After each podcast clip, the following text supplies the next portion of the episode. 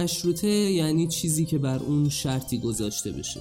مثلا خوردن فلان غذا به شرط اینکه ورزش کنی یا رفتن به فلان جلسه به شرطی که سکوت رو رعایت کنی.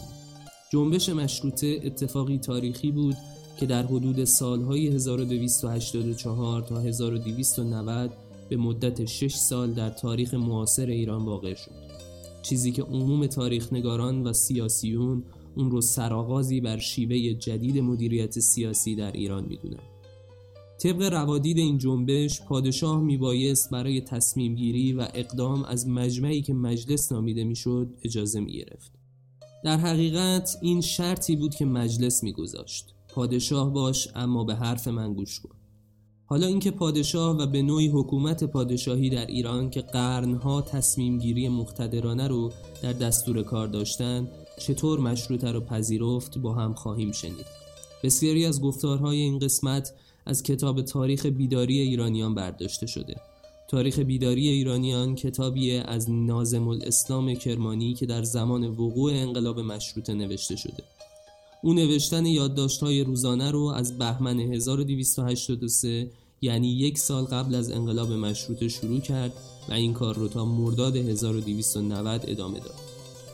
البته لازم می‌دونم بگم که اگر علاقه من باشید کتاب تاریخ مشروطه ایران از احمد کسروی می‌تونه کاملترین منبع برای مطالعه در این باره باشه. این قسمت تقدیم میشه به همه شهدای مشروطه از ابتدا تا کنون. من محمد فرهزادی هستم و می‌خوام براتون قصه مشروطه رو خیلی کوتاه تعریف کنم.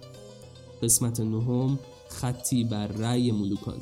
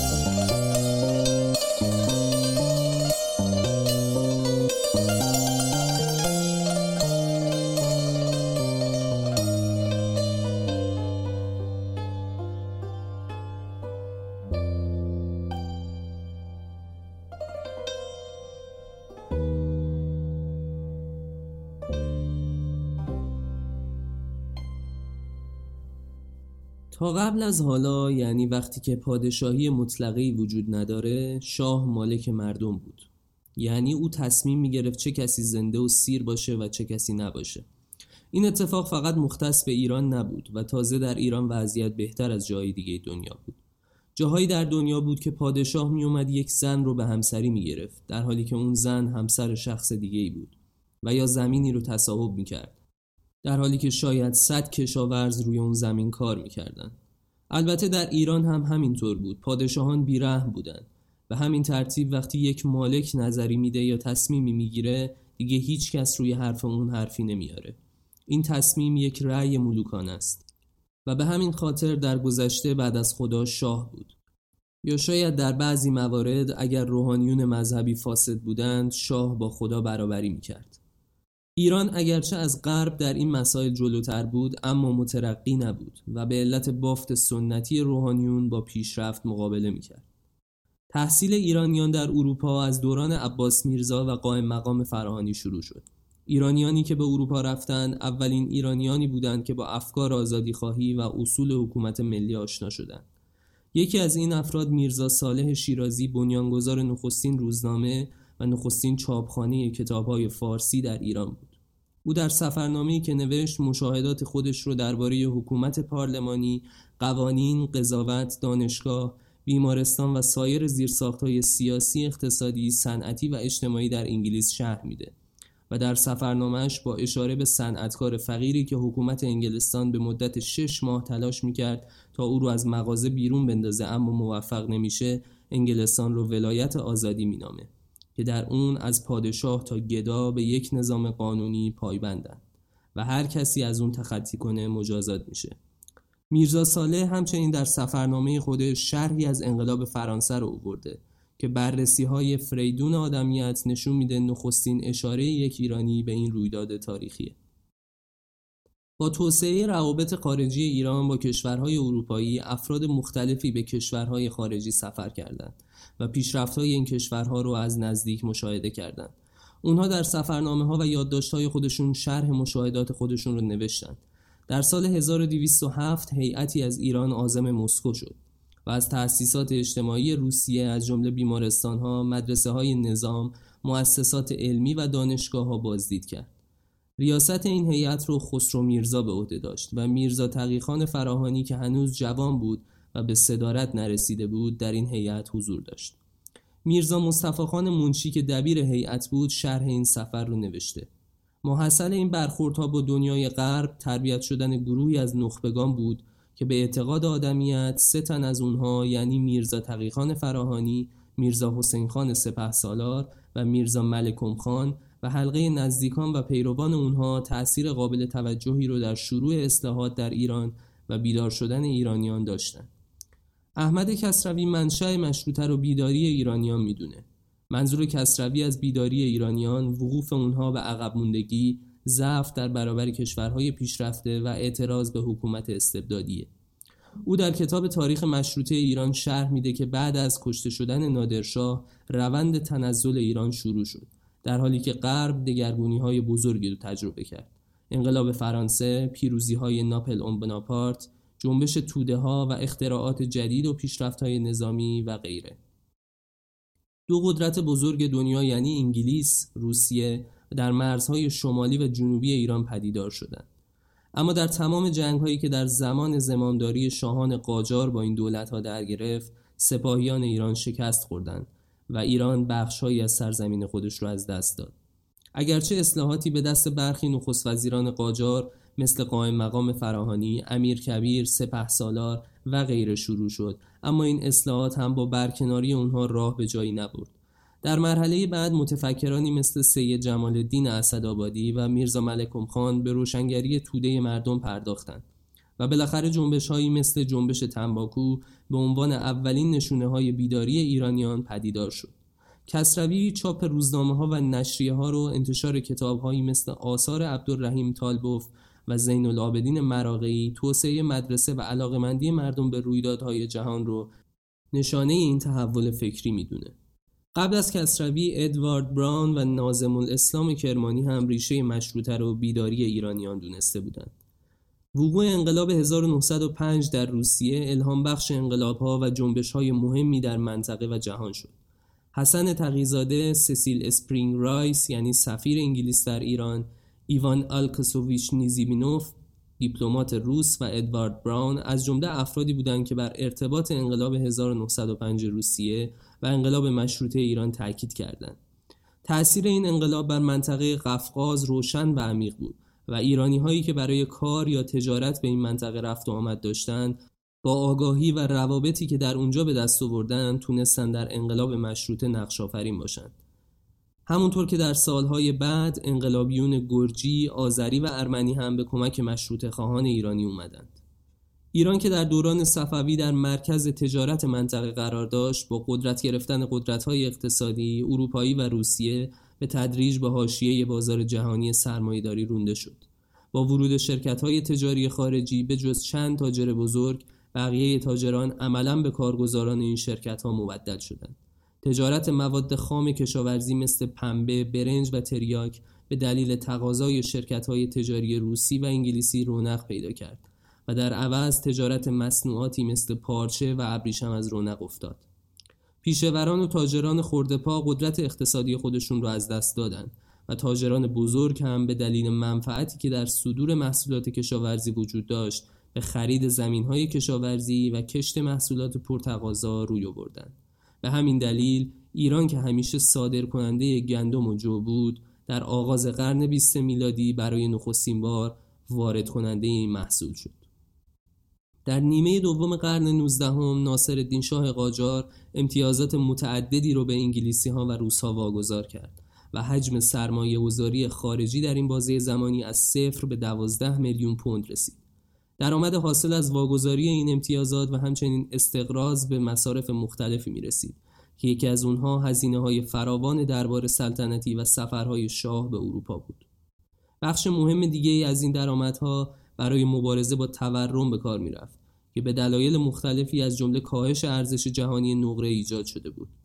از سال 1229 تا 1279 قیمت ها 600 درصد افزایش یافته بود. همچنین لغو امتیاز تنباکو باعث شده بود که دولت ایران برای پرداخت خسارت شرکت بریتانیایی 500 هزار پوند استرلینگ از بانک شاهی قرض بگیره که این نخستین استقراض بزرگ خارجی کشور محسوب می‌شد. در سالهای 1279 و 1281 دو وام دو چهار و یک میلیون پوندی از روسیه اخذ شد که صرف باز پرداخت وام قبلی بریتانیا و سه سفر پرهزینه مزفر شاه به اروپا شد. ایران همچنین متحد شد که بدون تایید روسیه برای دریافت وام با کشوری وارد مذاکره نشه. با آغاز قرن 19 میلادی مناسبات جدیدی در روابط بین الملل به وجود میان که سرنوشت سیاسی و اجتماعی ایران رو تحت تأثیر قرار میده. روسیه از شمال به خاک ایران حمله کرد و ناپلئون بناپارت هم تصمیم گرفت که از طریق ایران به هند حمله کنه. در مقابل انگلستان هم میکوشید که از مستعمرات خودش در آسیا حفاظت کنه. ایران تلاش می‌کرد آمادگی لازم رو برای دفاع در برابر روسیه کسب کنه و از این رو گاهی به سمت فرانسه و گاهی هم به سمت انگلیس متمایل می‌شد. اونها هم هرگاه اختلافاتشون با روسیه تشدید می‌شد از سر مصالح سیاسی خودشون سعی می‌کردند تا ایران رو تقویت کنند. کارخانه تولید سلاح بسازند و به تشکیل ارتش منظم کمک کنند. نقشه برداری کنند و معدن اکتشاف کنند و به کارهایی از این قبیل بپردازند.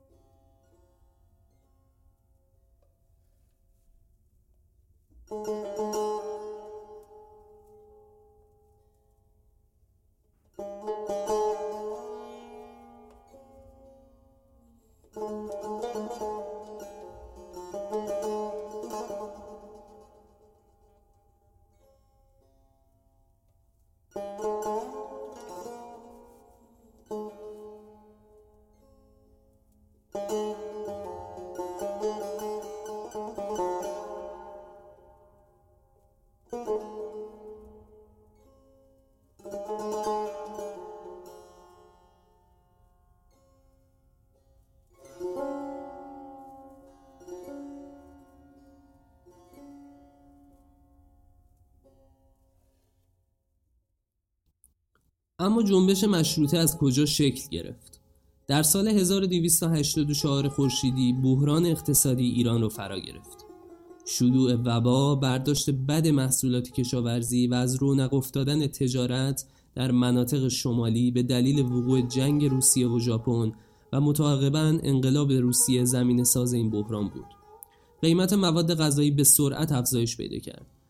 همونطور که در شهرهای تهران، تبریز، رشت و مشهد در سه ماهه نخست این سال قند و شکر 33 درصد و گندم 90 درصد گرانتر شد.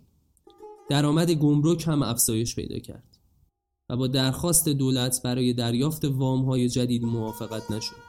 دولت ناچار شد که تعرفه های وضع شده رو بر بازرگان ها افزایش بده و باز پرداخت دیون محلی رو به تعویق بندازه. در 21 آذر 1284 دوله حاکم تهران در تلاش برای پایین آوردن قیمت شکر دو تن از تاجران خوشنام رو جلوی چشم همه بازاریان فلک کرد. با انتشار این خبر صاحبان کسب و کار مغازه ها و کارگاه ها رو تعطیل کردند و در مسجد بازار گرده همدیگه اومدن.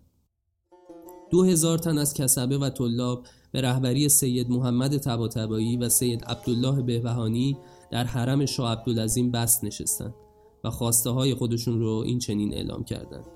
برکناری حاکم تهران اجرای شریعت و تأسیس عدالتخانه. خب طبعا دولت در ابتدا با هر سه این خواسته ها مخالفت کرد. مزفر شاه که تقریبا بیشتر عمرش رو در سفرهای خارجی به سر می برد اصلا در جریان این اتفاق قرار نگرفت. شاهزاده عبدالمجید میرزا معروف به عین دوله صدر اعظمش زمام امور رو به دست گرفت و با مقابله با معترضین پرداخت. با بالا رفتن اعتراضات و ایجاد درگیری ها در بازار تهران خواسته های معترضین افزایش پیدا کرد و اونها حالا یک خواسته دیگه هم داشتند برکناری و ازل موسیو نوز بلژیکی. جوزف نوز مشهور به موسیو نوز یک از های گمرکی اهل بلژیک بود که در دوران مظفرالدین شاه قاجار به وزارت کل گمرکات ایران رسید. موسیو نوز بلژیکی با داشتن عنوان وزارت در ایران نه تنها در امور مالی و اقتصادی و تجاری و گمرکات ایران بدون هیچ بازخواست یا مسئولیتی اختیار مطلق داشت. بلکه در تعرفه های گمرک دگرگونی هم پدید آورد و امور رو به شیوه اروپایی اداره کرد. اما از اونجا که مردم و روحانیون تعرفه ها رو به زیان می‌دیدند وجود یک خارجی رو بر مستر امور نمیپذیرفتند. به خاطر همین اونها ناخشنود بودند. بلژیکی ها در قبال به سختگیری و بدرفتاری با ایرانیان به ویژه اونهایی که مسلمون بودند میپرداختند. و میان یک ایرانی و خارجی و حتی یک ایرانی مسیحی و یک ایرانی مسلمان تبعیض میگذاشتند این مسائل باعث منفوریت او شد.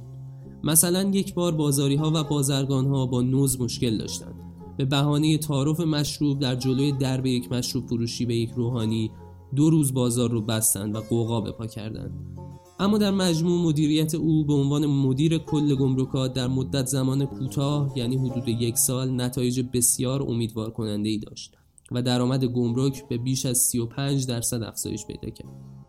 در ماه محرم سال 1284 عکسی از نوز به دست اومد که در میهمانی بالماسکه لباس روحانیون ایران رو پوشیده بود و امامه به سر داشت. این عکس به میرزا مصطفی آشتیانی رسید. تکثیر شد و در بین مردم پخش شد. آیت الله بهبهانی به این ماجرا واکنش نشون داد. او در کلاس های درسش و بالای منبر از توهین به مذهب می‌گفت و خواستار برکناری نوز و عین دوله شد. بهبهانی در ششمین جلسه انجمن مخفی به تاریخ 12 محرم 1284 در خونش به منبر رفت و از وضع گمرک و قوانینی که نوز برای دریافت عوارضی مقرر داشته آزار مسلمون ها در مرزها و استخدام یهودی ها به جای مسلمون ها در گمرک انتقاد کرد. او همچنین در سخنرانی به عکس اشاره کرد و گفت که نوز مسلمون ها رو به استهزا گرفته و کمر اسلام رو شکسته. او در پایان از شاه خواست که نوز رو به دلیل خیانت اخراج کنه. اما حکومت ملوکانه مظفرالدین شاه هرگز به این خواسته تن نمی‌داد. چرا که پادشاه در همون زمان در حال خوشگذرانی در بلژیک بود. عین دوله به این گفته ها کرد و پاسخ داد که چون ملاها خواهان ازل او هستند او رو نگه میداره و بر اعتبار او اضافه کرد. حالا کارزار اقتصادی مخالفان به میدان رویارویی حکومت و روحانیون تبدیل شده بود.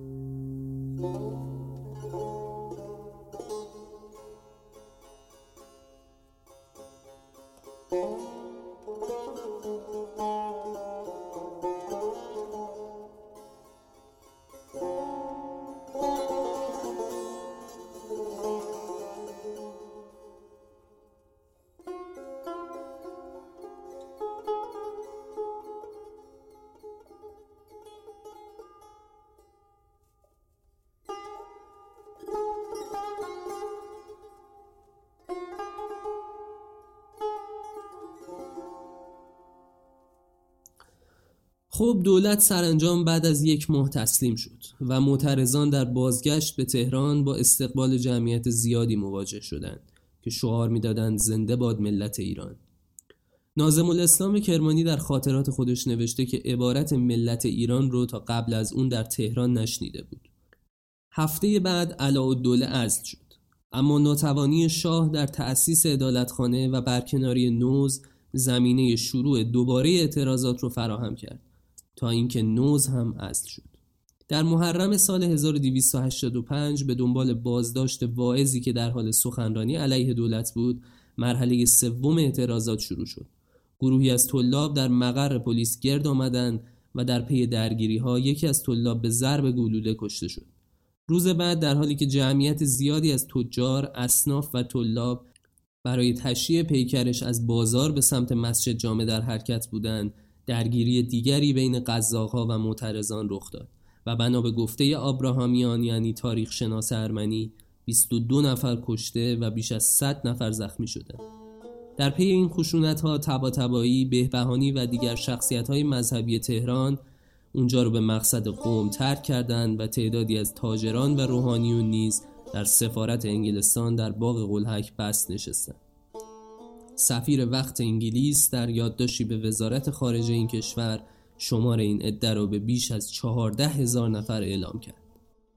با پیوستن دانشجویان دارالفنون به بستنشینان سخنرانی های متعددی در مورد نظام های مشروطه در اروپا انجام می شد و در پی توصیه اعضایی که تحصیلات جدید داشتند تأسیس مجلس شورای ملی جایگزین خواسته اول معترضان مبنی بر تأسیس خانه شد معترضین چیزی از مجلس نمی‌دونستند اما ظاهرا چیز خوبی به نظر می رسید دربار نخست از پذیرش این خواسته ها سر باز زد اما با تداوم یافتن اعتصابات عمومی و سرازیر شدن پیام های حمایت آمیز از سوی ایالات تلاش کرد که معترضان را به تشکیل یک مجلس اسلامی کمتر دموکراتیک خانه کنه. در نهایت سه هفته بعد از شروع تحسن در سفارت انگلیس مزفر شاه فرمان مشروطیت رو امضا کرد و یکی از دولت مردان آزادی خواه مشیر و دوله رو به نخست وزیری برگزید. تاریخ این رویداد 13 مرداد 1285 بود. متن فرمان مشروطیت به عدل مزفر مشهور شده و به شرح زیره. جناب اشرف صدر اعظم از آنجا که حضرت باری تعالی جل شعنه سررشته ترقی سعادت ممالک محروسه ایران را به کف کفایت ما سپرده و شخص همایون ما را حافظ حقوق قاطبه اهالی ایران و رعایای صدیق خودمان قرار داده لحاظا در این موقع که رأی و اراده همایونی ما بدان تعلق گرفت که برای رفاهیت و امنیت قاطبه اهالی ایران و تشیید و تایید مبانی دولت اصلاحات مقتضیه به مرور در دوائر دولتی و مملکتی به موقع اجرا گذارده شود چنان مصمم شدیم که مجلس شورای ملی از منتخبین شاهزادگان و علماء و قاجاریه و اعیان و اشراف و ملاکین و تجار و اصناف به انتخاب طبقات مرقومه در دارالخلافه تهران تشکیل و تنظیم شود که در محام امور دولتی و مملکتی و مصالح عامه مشاوره و مداقه لازم را به عمل آورده و به هیئت وزرای دولتخواه ما در اصلاحاتی که برای سعادت و خوشبختی ایران خواهد شد اعانت و کمک لازمه را بنماید و در کمال امنیت و اطمینان عقاید خود را در خیر دولت و ملت و مصالح عامه و احتیاجات قاطبه اهالی مملکت به توسط شخص اول دولت به عرض برساند. که به صحه همایونی مشبه و به موقع اجرا گذارده شود. بدیهی است که به موجب این دستخط مبارک نظامنامه و ترتیبات این مجلس و اسباب و لوازم تشکیل آن را موافق تصویب و امضای منتخبین از این تاریخ مرتب و مهیا خواهم نمود که به صحه ملوکانه رسیده و به اون الله تعالی مجلس شورای مرقوم که نگهبان عدل ماست افتتاح و به اصلاحات لازمه امور مملکت و اجراع قوانین شرع مقدس شروع نماید. و نیز مقرر می‌داریم که سواد دستخط مبارک را اعلان و منتشر نمایید تا قاطبه اهالی از نیات حسنه ما که تماما راجع به ترقی دولت و ملت ایران است کما ینبغی مطلع و مرفع الحال مشغول دعاگویی دوام این دولت و این نعمت بیزوال باشد. در قصر صاحب قرانیه به تاریخ 14 شهر جمادی و ثانی 1324 هجری و در سال 11 سلطنت ما.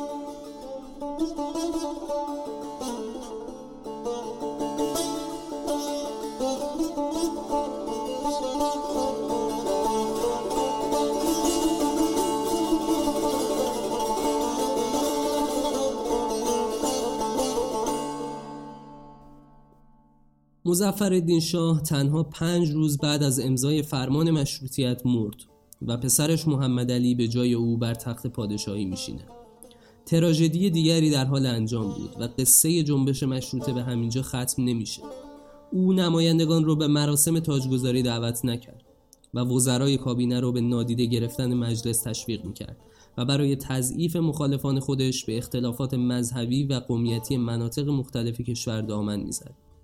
نخستین بار مخبر السلطنه وزیر معارف پیشنهاد کرد که به جای مشروطه از لفظ مشروعه استفاده بشه. انتظار این بود که روحانیون مجلس با این پیشنهاد هم راستا بشن و سایر نمایندگان شهامت مخالفت با اون رو پیدا نکنند. اما همون ابتدا مشهدی باغر بقال و بعد از او دیگر نمایندگان مخالفت خودشون رو اعلام کردند. در اعتراض به مخالفت مجلس با مشروعه تعدادی از روحانیون تهران در حرم عبدالعظیم بست نشستند. اما حرکت اونها با اقبال مردم همراه نشد و بی نتیجه پایان گرفت. شاه مجبور شد بر مشروطه بودن حکومت خودش سهه بگذاره. مجلس اول با دولت و دربار رویارویی های جدی داشت.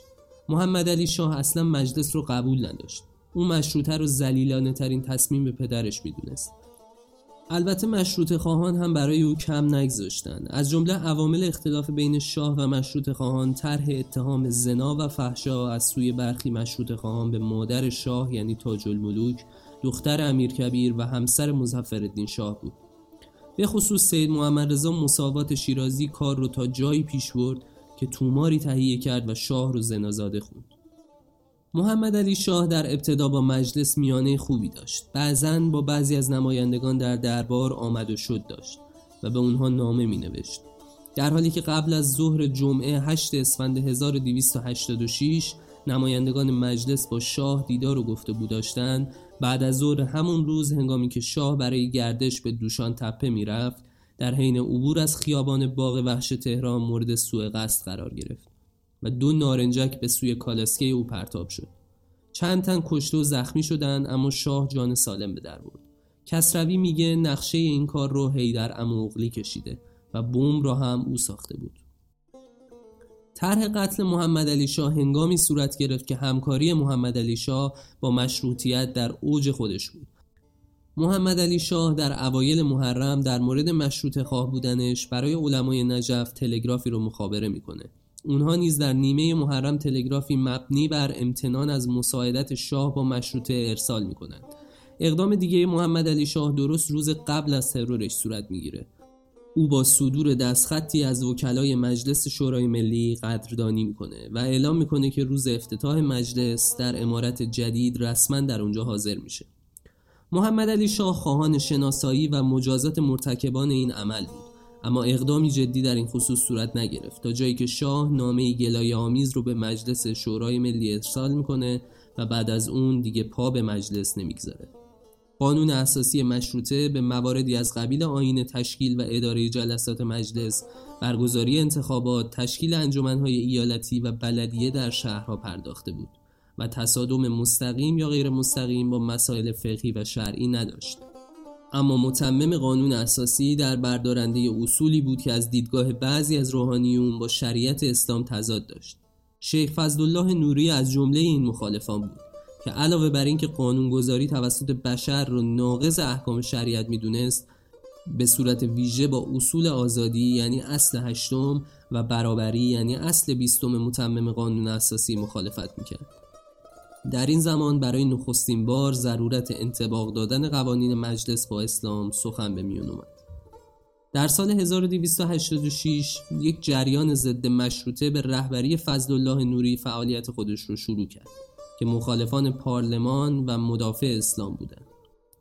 اونها به اصول قانون اساسی و متمم اون مخصوصا اصولی که به برابری همه گروه های دینی و گسترش صلاحیت دادگاه های غیر شرعی اشاره داشت معترض بودند. و اون رو مخالف اسلام می‌دونستند. اونها انجمنی تشکیل دادند و با محمد علی شاه هم نوا شدند. اگرچه بعضی از اونها انگیزه های مادی یا شخصی نداشتند اما برخی نیز مشروطه رو بدعتی ناشایست در اسلام می‌دیدند. در سال 1287 نوری که جایگاه علمی و فقهی خودش رو بالاتر از بهبهانی و تباتبایی می‌دونست آشکارا از شاه طرفداری کرد و روزنامه نگاران و مراجع تقلید مشروط خواه رو تکفیر کرد.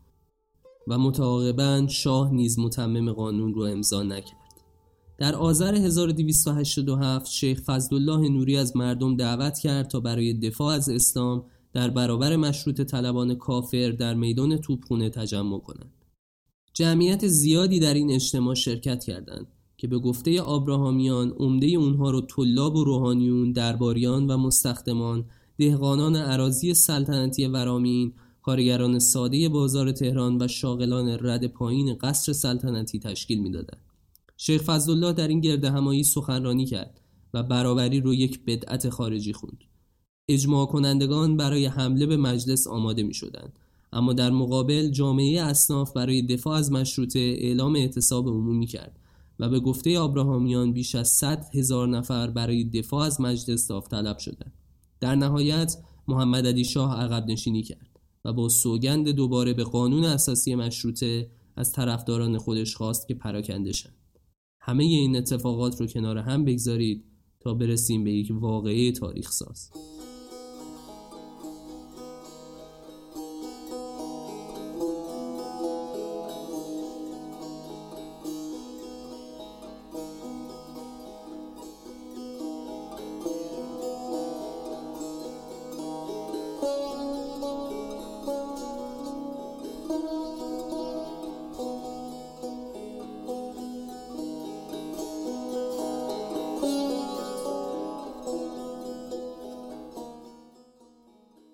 در چهارده خرداد 1287 محمد علی شاه به باغشاه رفت جایی در بیرون از شهر که استحکامات مناسبی داشت و برخلاف کاخ گلستان در قلب شهر و در دسترس نبود. چندی بعد محمد علی شاه ای رو به عنوان راه نجات و امیدواری ملت منتشر کرد و در اون خواستار اجرای قانون مطبوعات فراهم شدن نظامنامه‌ای برای انجمنها و خروج تعدادی از مشروط خواهان از کشور شد. او در این بیانیه ضمن تاکید بر اینکه حکومت ایران مشروطه است تصریح کرد که با مفسدان و کسانی که از حدود خودشون خارج میشن برخورد جدی صورت خواهد در روز یک تیر محمد علی شاه طی اطلاعیه‌ای در تهران و سایر شهرها حکومت نظامی اعلام کرد و روز دوم تیر 1287 نیروهای نظامی و عرابه های توپ به سمت مجلس حرکت کردند و در نهایت درگیری شروع شد. نیروهای دولتی علاوه بر مجلس، مدرسه و مسجد سپه سالار، انجمن مزفری و انجمن آذربایجان رو نیز به توپ بستند.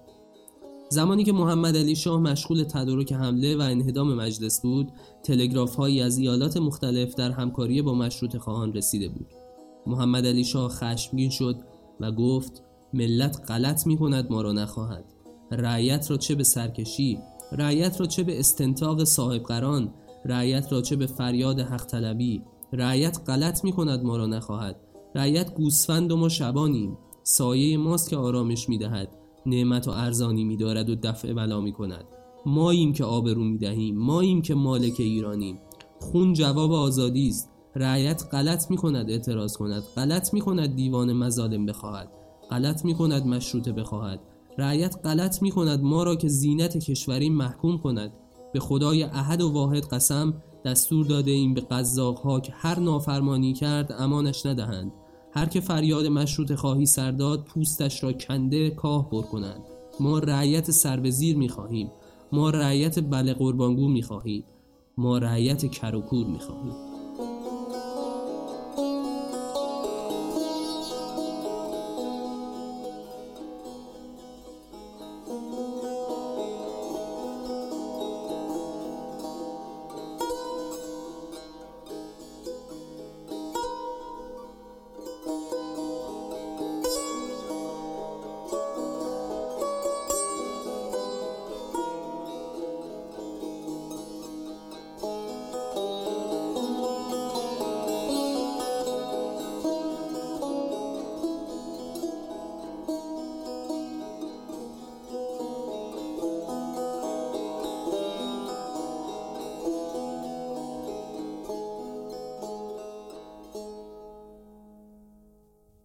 بهانه اصلی این لشکرکشی پناهنده شدن چند نفر از روزنامه‌نگاران و واعظان خواه از جمله ملک المتکلمین سید جمال واعظ، میرزا جهانگیرخان شیرازی و سید محمد رضا مساوات بود.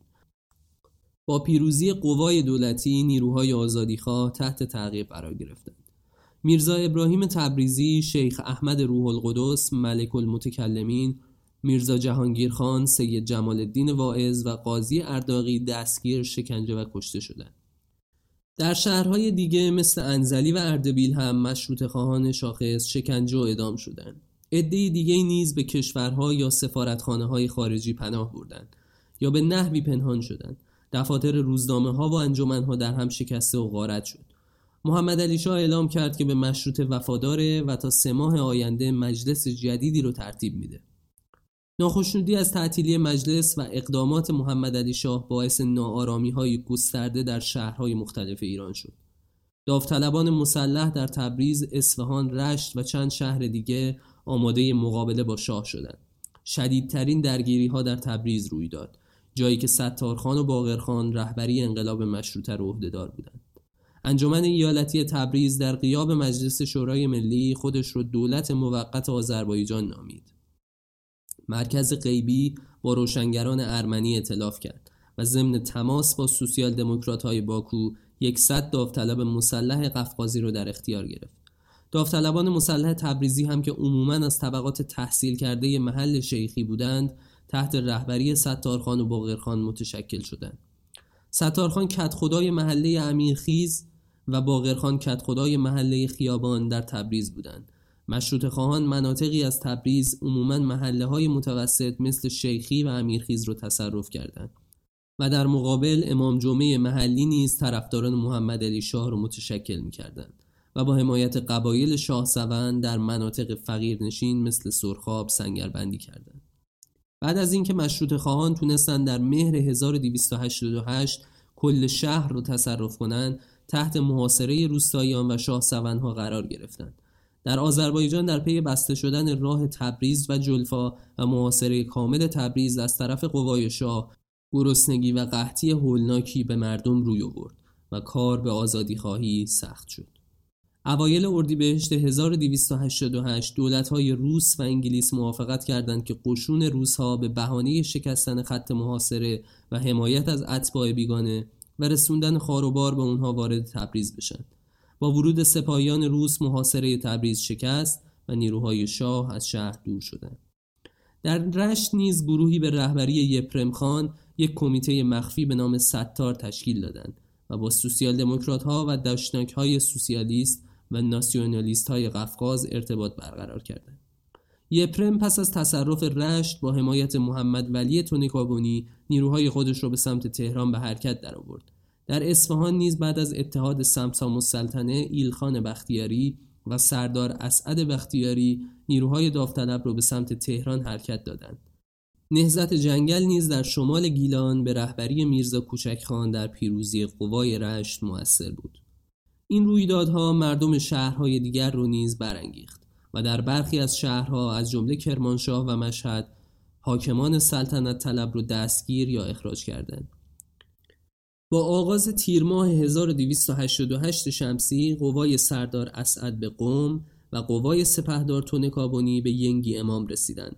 ستارخان و باقرخان نیز با سپاهی از غرب وارد تهران شدند. شاه با گرو گذاشتن جواهرات سلطنتی مبلغ پنجاه هزار تومان را از بانک استقرازی روس وام گرفت و قسمتی از حقوق معوقه سربازان رو پرداخت کرد. قوای نظامی دو طرف آماده جنگ شدند ولی سعد و دوله در تلاش برای مذاکره و حل و فصل مسالمت آمیز موضوع بود.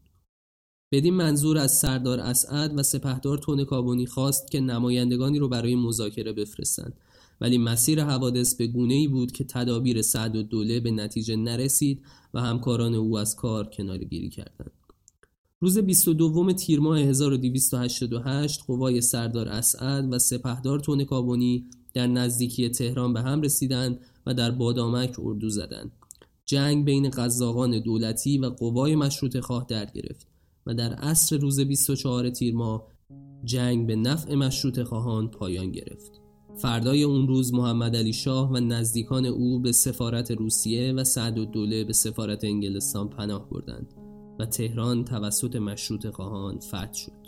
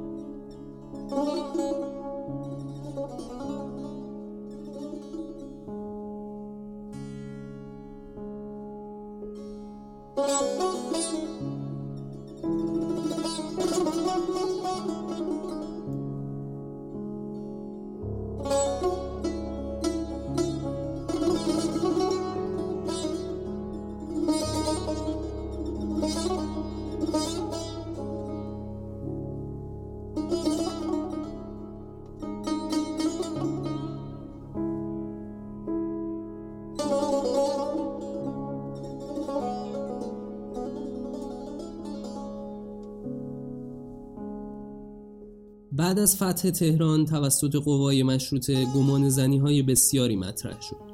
سران این قوا در امارت بهارستان ساکن شدند و زمام امور تهران را به دست گرفتند.